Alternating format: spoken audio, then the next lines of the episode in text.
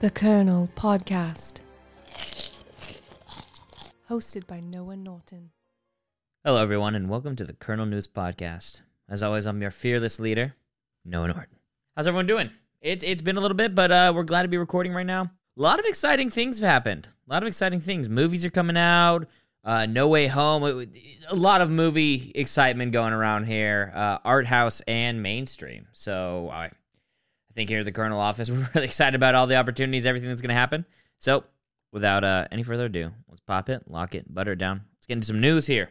All right, starting off here. Ariana Grande to lead Squid Game season two. Now, she's stated to prepare for the role, I've been watching a lot of manga.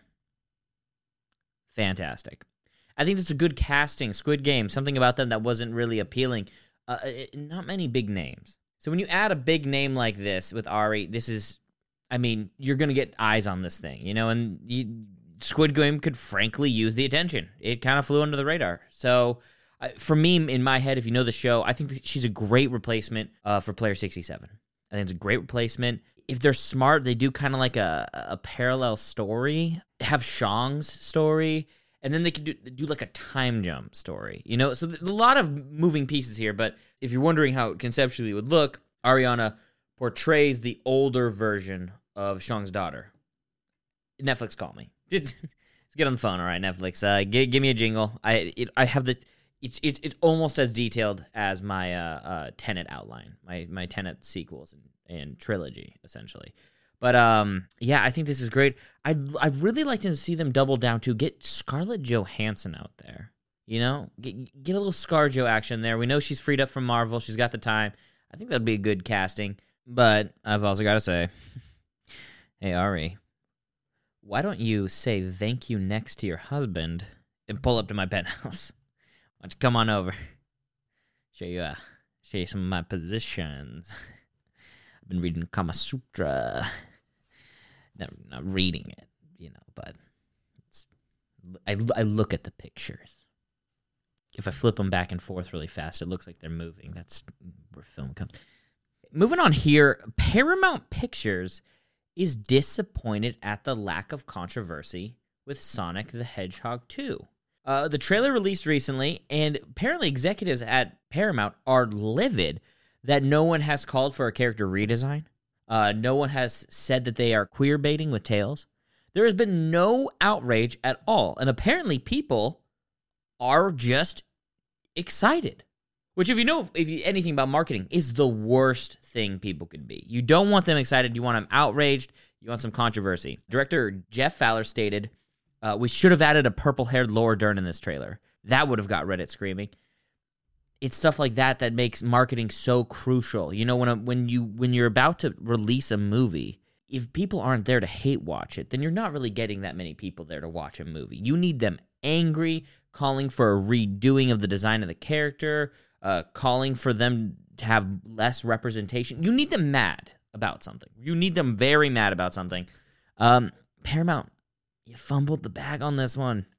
You missed the gold ring right in front of you, all right? Uh, moving on here. Elsa to have a boyfriend in Frozen 3. This is interesting news. Uh, of course, we know that Anna um, has a boyfriend in uh, and a husband, I think now, in Kristoff. Uh, so where's Elsa, and why isn't she with a man? I think this is something interesting. So they're going to finally resolve that glaring issue. Uh, if you remember in Frozen, it made no sense. She didn't end up end up with a man.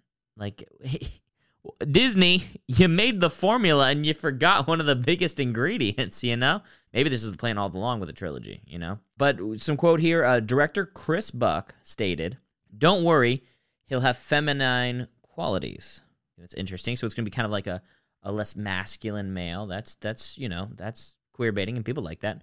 Um, it's also rumored that Mickey Mouse will appear in the film and he'll be forcing this courtship.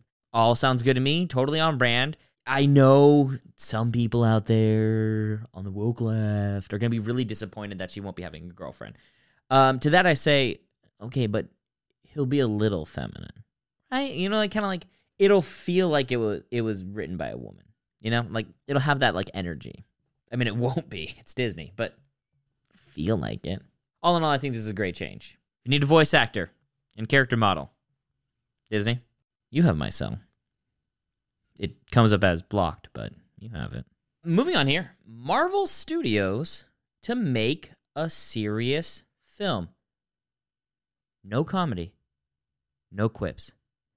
According to Kevin Feige, we're out to make the first billion dollar art house film. Uh, they're trying to set the new standard for art house cinemas. And my first thought goes, what's the IP going to be? You know, what is Marvel going to source from to get an art house movie? Uh, you know, I think Eternals tried in some regards to do that uh, with Chloe Zhao's direction, but it, it, didn't quite reach that potential height. So it, it, my mind gets a, a buzz with ideas. Uh, X Men potentially, you know, have something about social causes with X Men.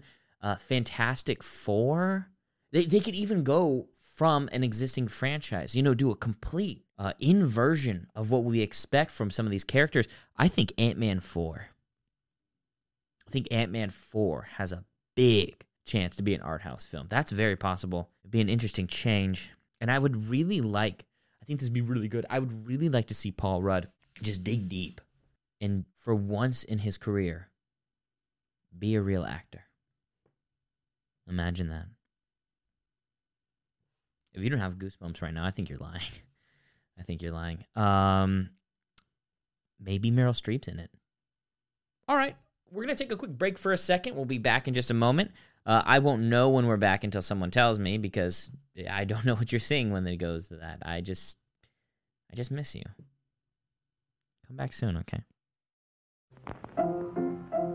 Let's all go to the lobby. Let's all go to the lobby. Let's all go to the lobby to get ourselves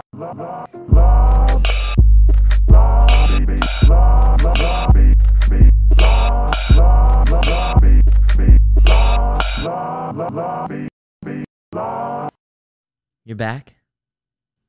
I knew you'd be You slut. Uh, so going on here, we're going to talk about our quick review section. So our quick review section, and if you don't know, um, it's kind of me breaking down some of the movies and TV shows that have come out this week. With this, I am essentially giving my raw opinion of what I think of it, and it's really to help you. I'm doing this for you, so that you know, you know, if I was thinking about watching this show, I'll be like, well, hold on, not that good. And you'll be like, whoa, I won't do it. Noah's a god. He knows what he's talking about. Or you'll be like, oh, uh, Noah said this is good. I'll watch this. You know, I'm here to help you. All right.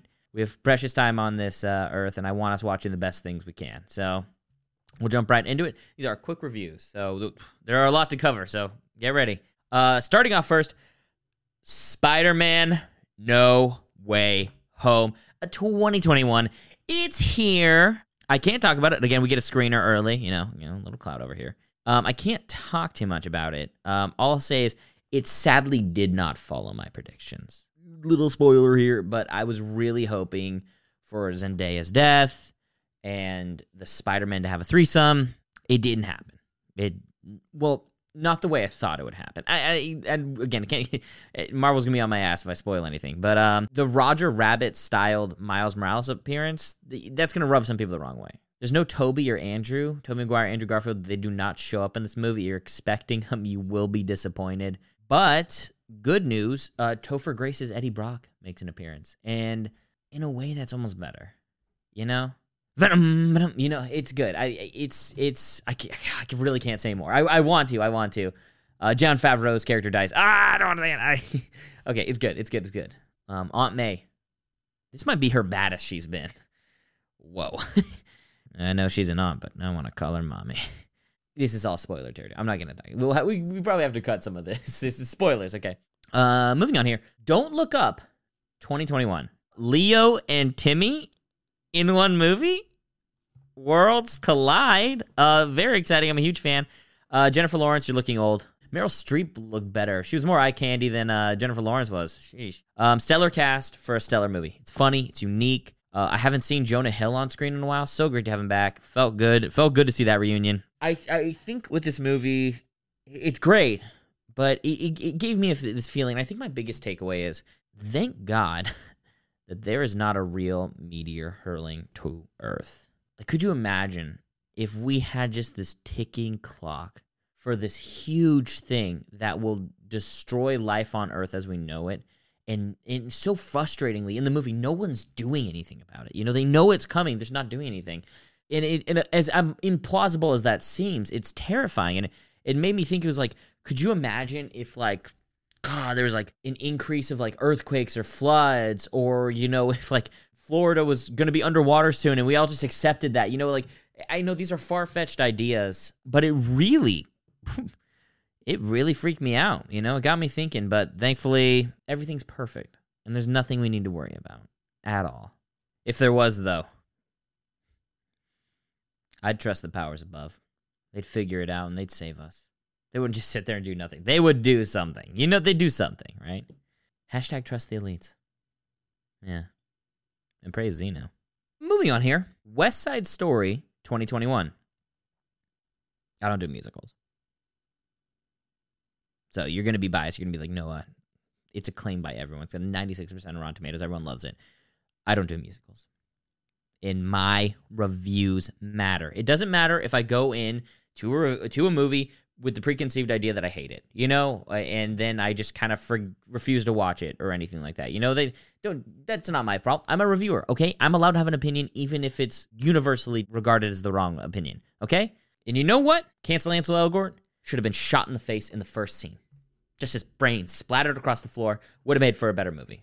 One out of five. One out of five. I can hear you screaming on the keyboards, you nostalgic losers. One out of five West Side Story 2021 is trash and musicals are awful. Kumami. Shark on jet style, bitch. Uh, moving on here Nightmare Alley 2021. Fellow Lolita reader Bradley Cooper leads this beautiful, gorgeous film. And I have to say, Guillermo del Toro, you knocked it out of the park again. A take a bow, good sir.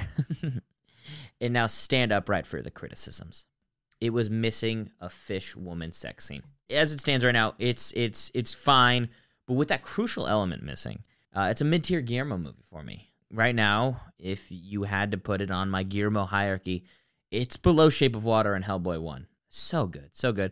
I don't know why. It's so weird to me when when these auteurs are known for these great like scenes and moments, and they just choose not to use them. That was a, a, a odd choice from Guillermo, um, but it's fine if you can get past the lack of a fish sex scene, then it's fine. I couldn't. So, you know, uh, three out of five on my Letterboxd.